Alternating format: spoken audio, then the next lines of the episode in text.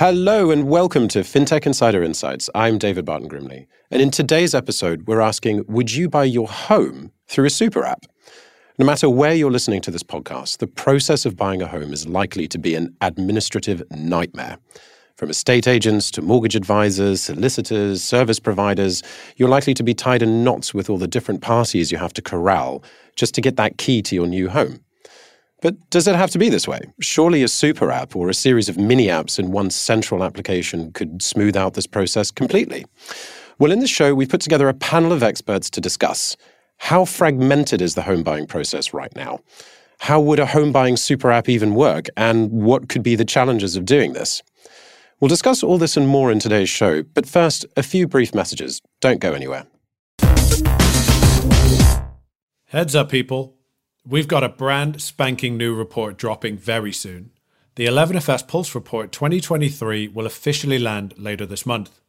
What were the best fintech user journeys of 2022? Which UX trends are set to take the new year by storm? All of this will be answered and more with winning insights from our 11FS Pulse team experts and global industry leaders. Go to info.11fs.com slash pulse dash report to download and to find out more. That's info.11fs.com slash pulse dash report. We can't wait to share what we've been working on. Hey there, financial risk and compliance professionals. Would you like to know how your peers are preparing for the year ahead? Well, the good news is Comply Advantage's new State of Financial Crime report is built on a global survey of 800 senior compliance professionals, so it provides a clear eyed look at the views of the financial services industry.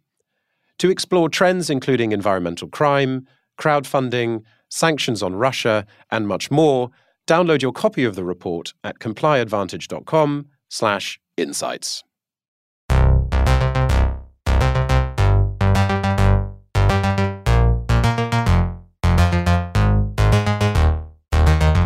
Let's get started. As always, I'm joined by a panel of amazing guests who can shed some insights into the super interesting topic. First off, I'm joined by Justin Herlick, CEO and co founder of Pine. Thanks for joining us, Justin. What can you tell us about Pine? Well, thank you for having me. Pine is a consumer fintech supporting Canadians throughout their journey in homeownership. Uh, our first product to market is a mortgage lending offering. So consumers come to us and we provide them with a mortgage. Great. Thank you, Justin. Sounds super interesting. We also have a return to FinTech Insider for Maria Harris, Director of Digital Cat Consultancy. Welcome, Maria. Can you give our listeners a bit about you and your Digital Cat Consultancy? Yeah, of course. Delighted to be back. Um, so yes, the Digital Cat helps mortgage lenders and mortgage software providers in the UK to digitize their mortgage journeys and create new customer experiences using all the amazing tech we have access to. Um, most people know me from Atom Bank, which is where I worked last time I was on the show, uh, where I got to design and launch the UK's first digital mortgage, which was super cool. And um, I also chair the Home Buying and Selling Technology Group, which is a government industry collaboration trying to improve the home buying process. Brilliant. Thank you, Maria. And last but by no means least, we have a return to FinTech Insider for Vadim Toader, CEO and co founder of Proportunity. I hope I pronounced that right. Uh, great to have you here, Vadim. What can you tell our, our audience about Proportunity?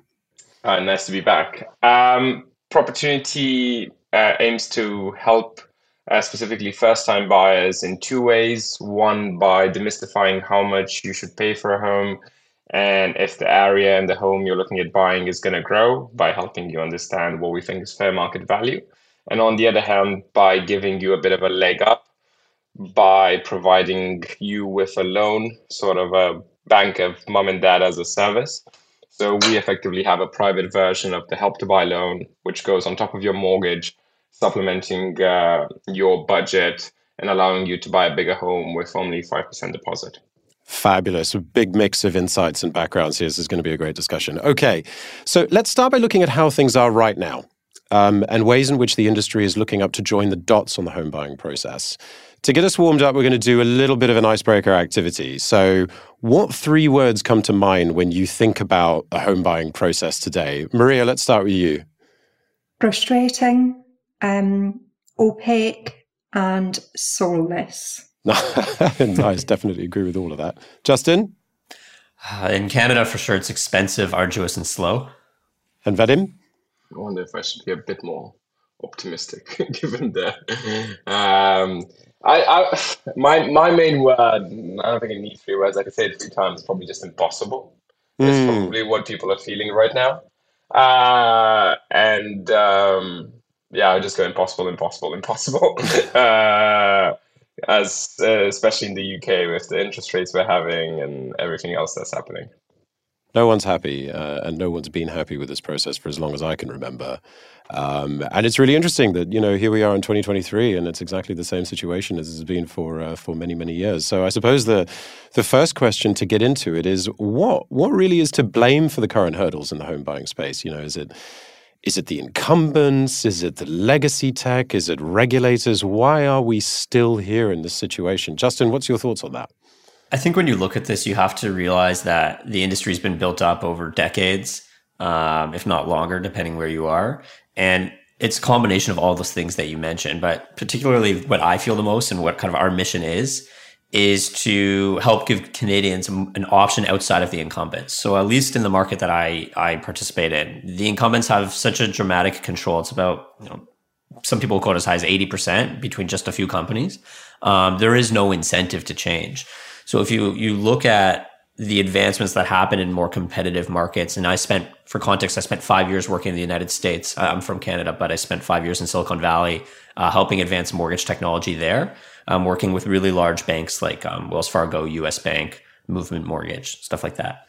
Um, the level of competitive nature in other markets drives the industry forward because people will tend to go to whoever has you know a better rate and a faster experience. But in certain markets, particularly Canada, the incumbency control prevents the innovation from really breaking through because the people making those decisions say, is this the right time for my organization? Well, I'm going to look across the street and they're not doing it. So why, why should I be first? So that's kind of my take on why things have been slow to progress. Yeah, so few incentives to change, right? When you have a situation like that. And, and Maria, from a UK perspective, are we seeing something similar in the UK? Yeah, certainly decades and decades of, of siloed industries that have grown up with paper driven processes. And um, we are very, very siloed as a kind of end to end property community. We don't really have that sense of community and cohesion and collaboration. Um, but also we have a real lack of, I think, of ownership and responsibility in the UK. Um, there's no one government department or trade body who owns that end to end experience. It sits in lots and lots of different places. Um, there's no real no real solutionizing that happens where we try and, and design customer experience from end to end or try and solutionize end to end. And we all talk in very different languages. We have systems that just don't speak to each other. We all have very different strategies. I think the whole thing is just, yeah, it's really messy. Um, and it's been really tough to crack and no real, no mandation and no, no ownership or responsibility for making a change. It sounds like a similar situation with incentives to innovate, right? They just don't seem seem to exist, and everybody's just turning the crank uh, with with the existing products and solutions they have today. Vadim, you were last back on the show in uh, 2019, and in theory, a lot has happened since then with the world and with COVID and everything. Have we seen improvements and more intuitive home buying experiences th- since then, or is it more or less the same?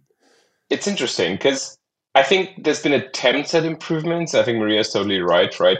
It's it's hard to gauge whether something has improved because on one hand I used to work before this I used to work in consulting and I focused a bit on payments when I was in Spain. And I feel like this is very similar. It's such a fragmented market that even if you have a small bit that gets a bit faster you, still have the rest of the pain and all the other segments that it doesn't feel that it gets better right? Surely if you go on the super apps like the Rightmove or Zoopla the Zillows and Trulias in the US they're getting better and they're being a bit more intuitive. Is it a lot more value add for the consumer? Depends. I don't think estate agents and brokers have changed dramatically, and I don't think the lending offering has changed dramatically. And from an affordability perspective, I think we've probably gone slightly backwards from where we were in 2019, given the market chasm. So, to sum it up, my TLDR would be no, unfortunately.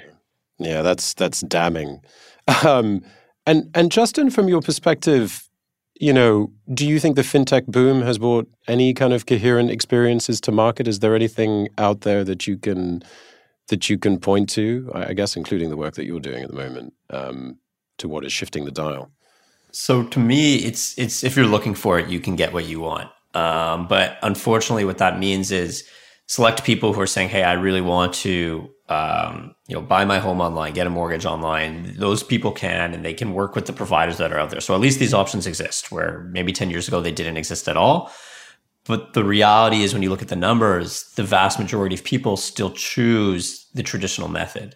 So if you're out there and you're just the average consumer, you're going to go and um, trust your bank, trust your broker, go through the process the way that it's always been because that's that's where the majority of the ecosystem is. So while we now have an environment where alternatives like Pine exist, um, what you haven't seen is the traditional players adopt these uh, essentially advantages of what's out there. So it's kind of interesting. It provides an opportunity to challengers, um, but it still means that the the average person is not kind of experiencing what is possible out there, and that that has to do with kind of momentum and, getting everyone to change at once. And it is highly fragmented. So you have your uh, realtor, you have your financing provider, you have your solicitor, you have um, insurance companies, and you have you know all these steps along the way. So getting everyone in one place um, can be difficult.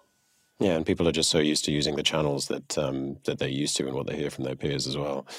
M- Maria, a lot of fintechs are interested in this space. Um, also, looking into the future, there's, there's, a huge amount of interest in prop tech in general. Um, do you think that this this has solved or is solving some of these issues from fintech? Um, yeah, it's a great question. There are some amazing ideas out there and lots of very passionate and very talented people who want to help change the process and create better experiences. And we've seen lots of disruption in areas such as um, payments, biometric onboarding, kind of the checks that are done during the mortgage process, that kind of thing. Some of which were forced on us during COVID and during lockdown when we had no option because we couldn't see each other face to face and we couldn't send bits of paper snail mail, which is obviously quite relevant now as well, given all the strikes. But they're all kind of moment in time improvements rather than fixing the end to end. And, uh, you know, and it's great that those things are getting traction and are, are creating bits of, of light in the process, but it actually kind of throws shade on how bad the rest of the process then is. And I think from the customer's perspective, they don't really differentiate between who all of the different parties are in the transaction.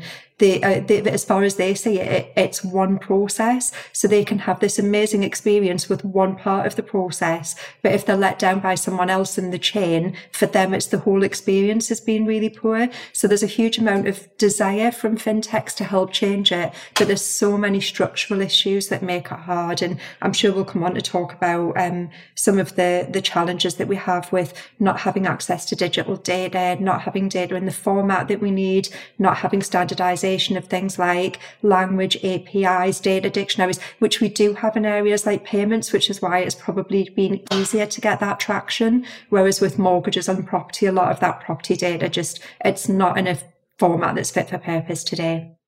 So we're seeing a lot of attention in each of the components that make up the home buying experience, but the the end to end piece yeah, as, as, as all of you have been saying, there just don't seem to be the right kind of incentives, um, whether it's financial or customer, to make those changes. Despite the fact that everybody's clearly frustrated with it, nobody is happy with this uh, this experience at all. Great, so that that sets the ground really for the for the next um, section, which is to start to hypothesize a little bit as to how a super app um, in this space could work. And maybe just to recap really briefly on what we mean by a super app, if if you think about um, businesses like Grab, for example, or what Revolut are trying to do, which is to try to coordinate all sorts of services in one space where you could really complete the entire home buying experience that is what I think we mean um, by a super app in this context. So, firstly, I, I suppose the, the, the, question is: is do we all think that this is actually a good idea in the first place. Vadim, I'm going to come to you. What what do you think about that? Well, I think you have to analyze it based on can it eliminate pain, right? Uh, and then you have to understand what is the pain that a customer faces, right? What are, what are the pains, like Maria said, in all the processes, right? And I think if I were, it's funny, I'm actually buying a home right now. So um, um, I think part of the fame is like finding out what you can afford, right? Then using that to find out a house.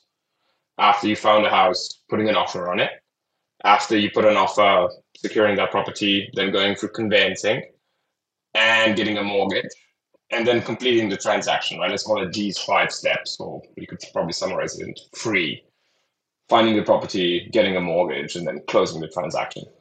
And I think uh, there's probably like two elements throughout all of these pain points, but one is the ease of use of the process, and the other part is the kind of affordability, right? And affordability, I think, is the elephant in the room because if you think about buying a home and you're not a boomer, probably that's the biggest roadblock. But let's call it for your app today, because I think if you think to your expenses, your your your uh, point about Revolut, right? Revolut was now it's interesting that it can offer a lot of services, but initially what made them famous was the fact that it had no commissions, right? You can just travel abroad and change all of that. So parking affordability to one side and just focusing on process, um, I think a super app can add a lot of benefits, but it does have to be end to end and it does have to tie everything. And I think it has to eliminate the pain of probably trust, because I think there's a lot of studies about how people don't really have any trust on multiple elements, be it the estate agent, be it the broker, the solicitor, etc. Or even in the UK, the fact that you can go through six months of process and then it'll crumble at the last second before completion. And I've personally experienced that. So arguably there's a question on how much of that can a super app change without the system changing, right? And without asking for some sort of, I don't know, deposits or uh, escrows or something like that. So I think there's elements of super app can fix and there's elements of super app can't fix. Uh, and that probably is more to infrastructure change, but maybe one can lead on to another. If it has a, like Uber did, probably the better example, right? If you have a massive success in one element, then you can start kind of rolling that on and, and create and adopting the second part of the element and the third part of the element, and then kind of creating your more efficient infrastructure. Start somewhere and, and grow as you as you say. So I, I, let's let's take that as a 50-50 from you. Justin what do you think? Is that a is that a yes or a no? Do we do we think it's a good idea? I actually think it's a great idea um, because if I, if you go to those same points, there's a process um, frustrations and there's affordability. But I actually think both would be solved by uh, a common infrastructure to um, Maria's point. Um, and the super app could be the first step there. So if I contrast uh, Canada to the US, um, in the US, they have a standard data format called MISMO. It allows people or, or, people in the industry to share information regarding a home transaction in a standard way, and it's been extended and um, it's community supported, and pretty much everyone uses that. In, in all other markets, I'm aware, of there's no kind of industry leading the data format. But if you look at what a super app could help with and could fix, um, process the, the main frustration that i hear from customers and i've always hear, heard from customers is i don't have any transparency into where i am. Am i approved? Am i not approved? Um, is my host do they accept my offer? Do they not accept my offer? Blind you know blind bidding all these frustrations that people have. Um, so just sharing people updates in one place would uh, in theory help the consumer a great deal. They could they could have one place they say, okay, my offer's been accepted on this home. My uh, financing is in conditional, meaning they need to see a number of pieces of documentation and verifications, and uh, my home insurance policy is, is, is is like coming along, right? So so these these are all like optimistic utopia, like best case scenario. Everyone wants to use the app. The app is you know provided by someone that is trustworthy, and everyone wants to participate with. Uh, and then if you look at the second half of the main problems, affordability, on, on, first glance, you would say, okay, how, how can this app help with affordability? But when you break down the cost structure of the transaction, a lot of the cost comes from the fulfillment and acquisition costs of the providers. So if a mortgage lender, independent mortgage lender, um, wants to offer an amazing rate, well, they, they need to bake in some profit margin. And, and that means that they need to account for their cost of acquisition um, first of all, so they're saying, hey, I need to get you know these customers. This is how much it costs through advertising. I need to bake that into my pricing, otherwise I'll, I'll be underwater. Um, so one single place could help significantly the cost of acquisition, um, and it can also help with fulfillment because fulfillment is is another cost, and there's a lot of fees that go in. Uh, and hopefully those fees could be brought down. Uh, unfortunately, though, if you look at the grand picture, fees typically go go up over time, and uh, until there's a large shift, and then they'll, they'll maybe get dropped to zero, like trading commissions um, were probably edging up until they came significantly down. And uh, so I actually think a super app would be uh, a great thing. And, and, and Pine's kind of vision is, not just help people with their mortgage, but to, to be the place that Canadians can trust throughout their journey, whether they're renting or they're buying or they're a homeowner that's looking to tap into their equity. That's that's where the direction we're going in.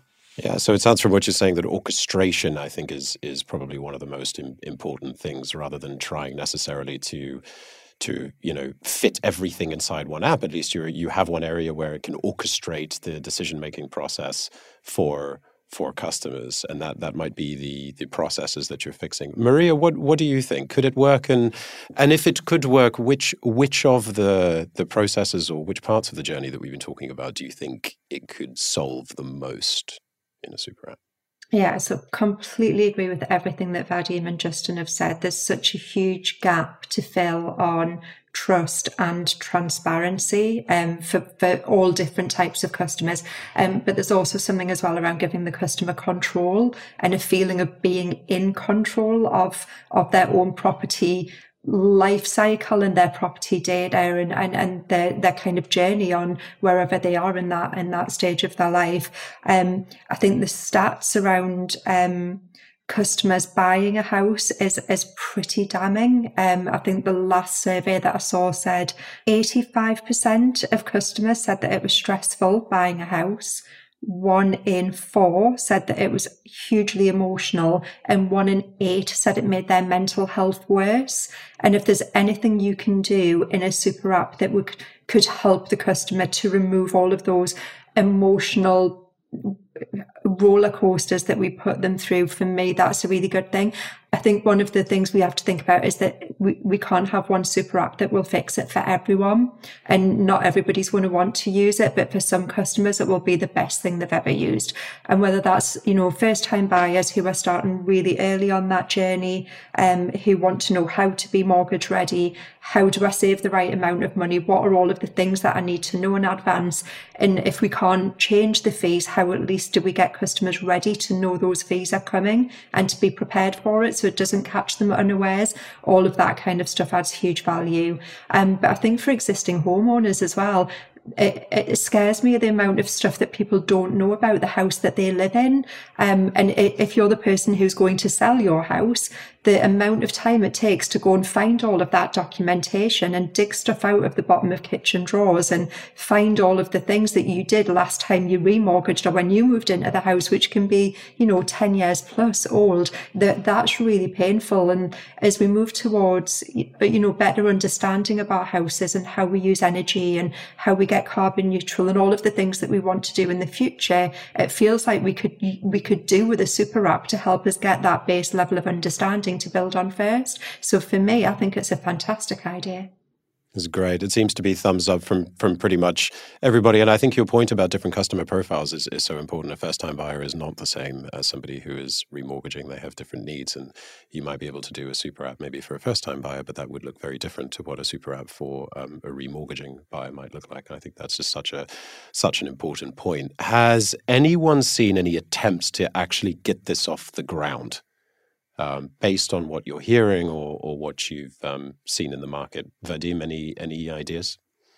We tried to do parts of it. I wouldn't call us a super app, uh, and it wasn't an app, but we tried to kind of incorporate through our website. We were giving customer transparency about the home, the home finding, I would say, and the home bidding process. So we were kind of scanning all the properties on the market that meet their budget and giving them, hey, this is overvalued, this is undervalued, here's some better deals, and here's what's going to happen to that area, and kind of sharing our forecast with them. And then telling them a bit about holding their hands and like, hey, if you want to get to this price, start your negotiation here and slowly go up and stuff like that. And then afterwards, we create our own mortgage broker and we kind of integrated very well to tell them about budgets and option and made it very digital and instant and stuff like that and communicate. I have personal experience with what we've done and what it made a difference and what it didn't make a difference. But I think in and in the UK, there's different attempts of parts of the system, and I know uh, Atom Bank was really good in terms of very quick kind of decision process. And I think now there's some new uh, new systems who are appearing. I think Tandem's doing some some work on kind of trying to be also like very quick and stuff. But I've I haven't seen a lot more uh, on that. I think some people are trying to solve the conveyancing part, which is also a very big pain in the UK. Um, but whole end to end, it's hard, and I haven't seen much here. Thanks, Vadim. And, and, Maria, I'm curious with you, you know, with your experience from uh, from Atom Bank, real real quick. You know, could could a super app be built by a big financial brand or an incumbent institution, or indeed a wider bank, or do you think it would need to be created by a specialist home buying um, expert? Um, so I guess it could be done with a bank, um, but in collaboration with all, you know, a whole load of third parties and partnerships and, and other services that you would want to roll into it. Um, but it brings you back to the trust thing and, and customers have a, I don't know, a kind of healthy skepticism about having everything in one place with one brand, where it probably feels a bit more intuitive to have it with a brand who's almost disconnected from all of those things and is actually doing what Justin describes, where they're providing the plumbing and the technology and pulling all of the other services in and that they're becoming the trusted brand in their own right without necessarily being the provider who actually supplies all of the products. Um, so I think we're more likely to see more of a tech led solution. And because we're talking about, you know, reimagining a customer journey and then connecting solutions, it actually could be anybody. They wouldn't even really need to understand the home buying process because the whole point of that is that you kind of plug in best of breed and you find solutions that are complementary to each other and, and, and glue together in a way that supports the customer thing that you're designing. And we have seen little bits of it in the industry for specific places, like Vadim said. So we've got people who are focusing on buyer ready. So you've got people like Get Nude and Afford IQ who are working on affordability and matching people to houses and how you use lifetime ISA and savings and open banking. And then you've got people who are trying to do the whole move a bit of it and go, you can connect your utilities and book your moving van and um, do all of the kind of switch on things that you need to do when you move in and trying to help with that. And then you've got people like Snoop who are trying to fix the pull all of your utilities into one place, however you pay for them, and will help you manage all of your renewals and make sure you can get good deals. And then you've kind of got people like um, Coadjute who are trying to use distributed ledger to be that almost that backbone, that connectivity platform to try and get the industry to all connect to one system so at least they can share data. Um, so there are lots of different attempts at trying to fix bits of it. I've not heard of anybody who's trying to fix the how do you get it all into one place though, and I've not heard any of the banks use that kind of terminology yet. So it sounds like an open playing field, whether you're an incumbent bank or a fintech or a participant within the home buying value chain.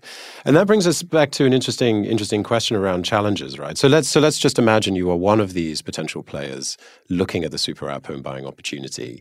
And Marie, you mentioned trust as being a, a really critical issue that customers have. So let, let's imagine your biggest challenge being trust. So so how would you build trust as a brand in this space? Um, as a customer. Justin, let's let's go to you. Sorry, as a super app. Trust is trust is a difficult thing to build in this industry. I, I think when you look at the players that have trust, it's the ones that have consistently been in market for very long without public kind of face plants. Um, so obviously, the United States had uh, difficulty processing um, the state of their mortgage industry you know, well, it's been a while now, but uh, during the global financial crisis, and in Canada, our banks actually weathered that quite well. So it here we have high trust banks. It's just everyone. It's a, it's a high trust but frustrated. Like um, they they people don't feel like they're getting the best service. But if you ask the average Canadian, like where do you want your mortgage, they they see it as almost. I was just talking to someone about this yesterday. It's almost aspirational. Like, oh, I got my mortgage from the bank. It, people aren't. Um, you know, just saying, "Oh, I got the absolute best deal." They're they're more like, "Hey, I qualified for for the bank mortgage." Um, so a super app, I think, you know, in principle, could come from an incumbent player, uh, and we're actually seeing some activity in that in Canada. The banks are starting to talk. They're they're they've been talking about for a while this idea of the home buying journey and, and how the banks can can support that. Now, there's certain activities they'll want to participate in, obviously financing, and there's other activities where um, they won't want to uh, participate in. Um, so with that, but where I, I see the challenges is mostly just implementation of technology. Banks are, are fantastic stewards of financial stability and lending and, and deposits and management. Um, what they're not necessarily experts at is developing software. Uh, you need to leave that to companies that focus on that.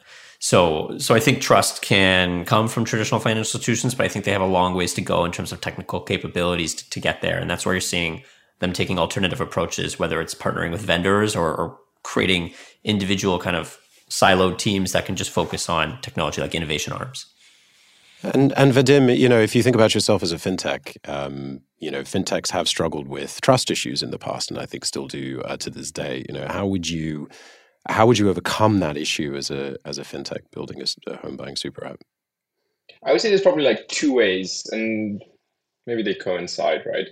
Uh, we try to add trust to our processes, for example, by being data driven and objective, right? Because I think a lot of people, what they don't like in the system is that there's a lot of advisors that you need to count on.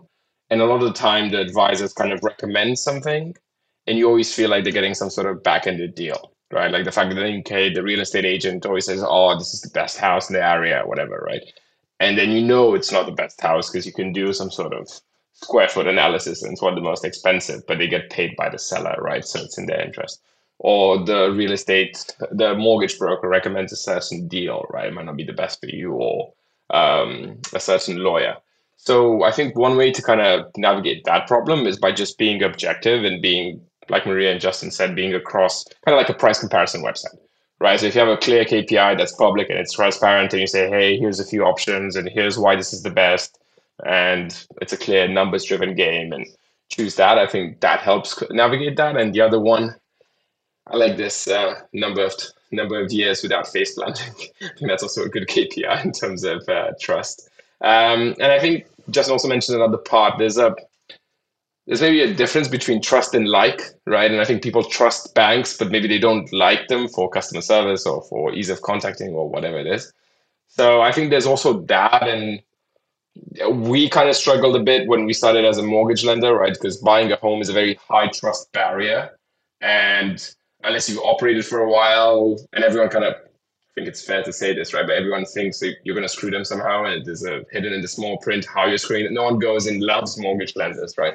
So I think we went around that by being a bit of a maverick and having like branding and marketing uh, that was like, oh, we're gonna help you buy a home that's not shit, right? Like it kind of just telling it as it is. And I think people realize that, oh, okay, you're one of us, you understand the problem, you speak our language. And that's not really scalable as you go into a big corporation. You can't keep that, but that's something that paves uh, the first part. Uh, and you've seen this probably with a lot of fintechs, right? Like TransferWise and uh, even some parts of Revolut. So I think there's you, you can take a bit of transparency, data, maybe being cross-platform comparison, and then humanizing and understanding the problem that customers have. I think these things help you build that trust. It's a really interesting challenge for fintechs. If you look at the surveys, um, there's a 2022 MasterCard survey um, which found that 20% of users strongly distrusted fintechs, while only 6% had the same opinion of incumbent banks. And if you think about how fintechs really focus on that transparency piece, as you, as, as you say, and that's the thing that customers love about fintechs, it's sometimes a wonder why, why, that, uh, why that happens. And if you look at a, at a different um, stakeholder within the value chain, estate agents, a 2019 MORI poll found that estate agents ranked in the bottom five of the trustworthy professions. So they just beat journalists, government ministers, advertising executives, and politicians. So that's that's kind of damning, and and you know, isn't that a lot just because it's new, right? Like people distrust anything that's a change or it's new, so you just have to go through that and then let that slowly navigate that period, and then afterwards it settles. Yeah, I also think there's something about money, right? I mean, you know, a, a, home ownership is an extremely emotional and evocative thing. I think, as Maria was saying earlier on, right? And you know, you're trusting a financial institution with a hell of a lot of money, so you know, having that trust is is is really important. So, I guess Maria, to come to you with this backdrop of limited trust, a diverse series of stakeholders, is there a limit Either is there a limit to what a super app could do, or is this market all just too big anyway? Is this an impossible task, despite the fact that we all love it and we think it's a really good idea? Is this a, a task that is just too big and impossible to, to overcome? And so this is probably going to make me really unpopular with quite a lot of people in the industry. Um, but we actually have so much um, inefficiency and duplication and poor practice and other things that go on in the home buying process. And, and, and undoubtedly people here make money out of that process being so poor that actually disrupting this and disrupting it properly um, not only would lead to a much better customer experience, but it will probably make the industry smaller and grow the amount of transactions. Um, because customers would just have such a better journey. And, and the whole aspect of, of trust is just, you know, it's a huge one. Financial, financial services, I understand, you know, for people who are putting their money into a bank and putting their savings or their current account, why trust is absolutely key. You need to know that you can walk up to a cash point or pay a direct debit or ping money in your app and know that it's going to work. Whereas mortgages is that one product that's very different where you, the, the customers less reliant on the trust of the bank because the bank is giving you their money, not the other way around. And you get, you know, you get examples where people don't even know who their mortgage lender is because it was all done through an intermediary. All they wanted to do was buy their dream home. They actually didn't care who the mortgage comes from because all it is is just money that they pay back every month until they own that home outright or until, you know, they remortgage or do whatever. So I think the dynamic for lenders here is very different to the rest of the industry. Um, but yeah, there's definitely a lot of things that I think a super app could do in terms of improving efficiency, improving the process and giving the customers the things that actually build trust as in ease of solution, um, connectivity, being able to see something in a way that makes sense to them, that is intuitive, that is educational, that's engaging, that's informative in a way that we don't do today. Um, and, and, you know, that maybe that's part of the challenge with the, you know, terms like fintech and open banking. As Vadim says, they sound new and they sound different.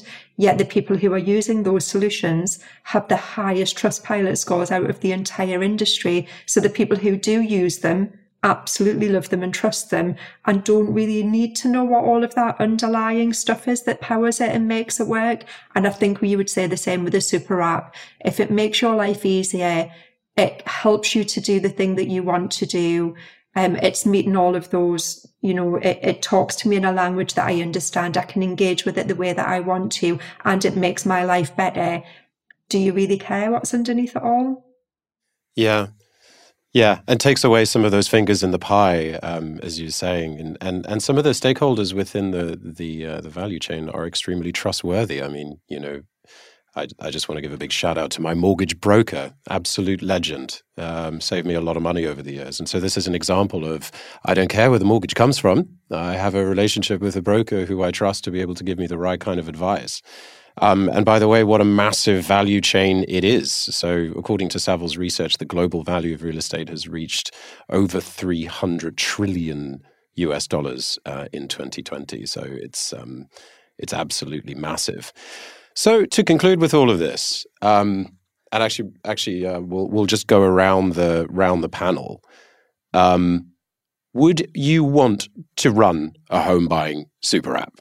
Would you be prepared based on the discussion we've just had, to go to a VC or even the VC you guys are working with at the moment uh, and say, hey, we're going to consolidate multiple services under one roof. We're going to we're going to condense this value chain into into a single app. So I'm going to go around the table. Vadim, what do you think? I, I, it's funny, like when we started Proportunity, I come from Bain, right? So it's all about 80 20, focus on the problem, do that, and then slowly add to the core, right? Expand. Now I think I've kind of flipped and I would say yes, you need to have a super app because I think personally, and obviously I'm skewed.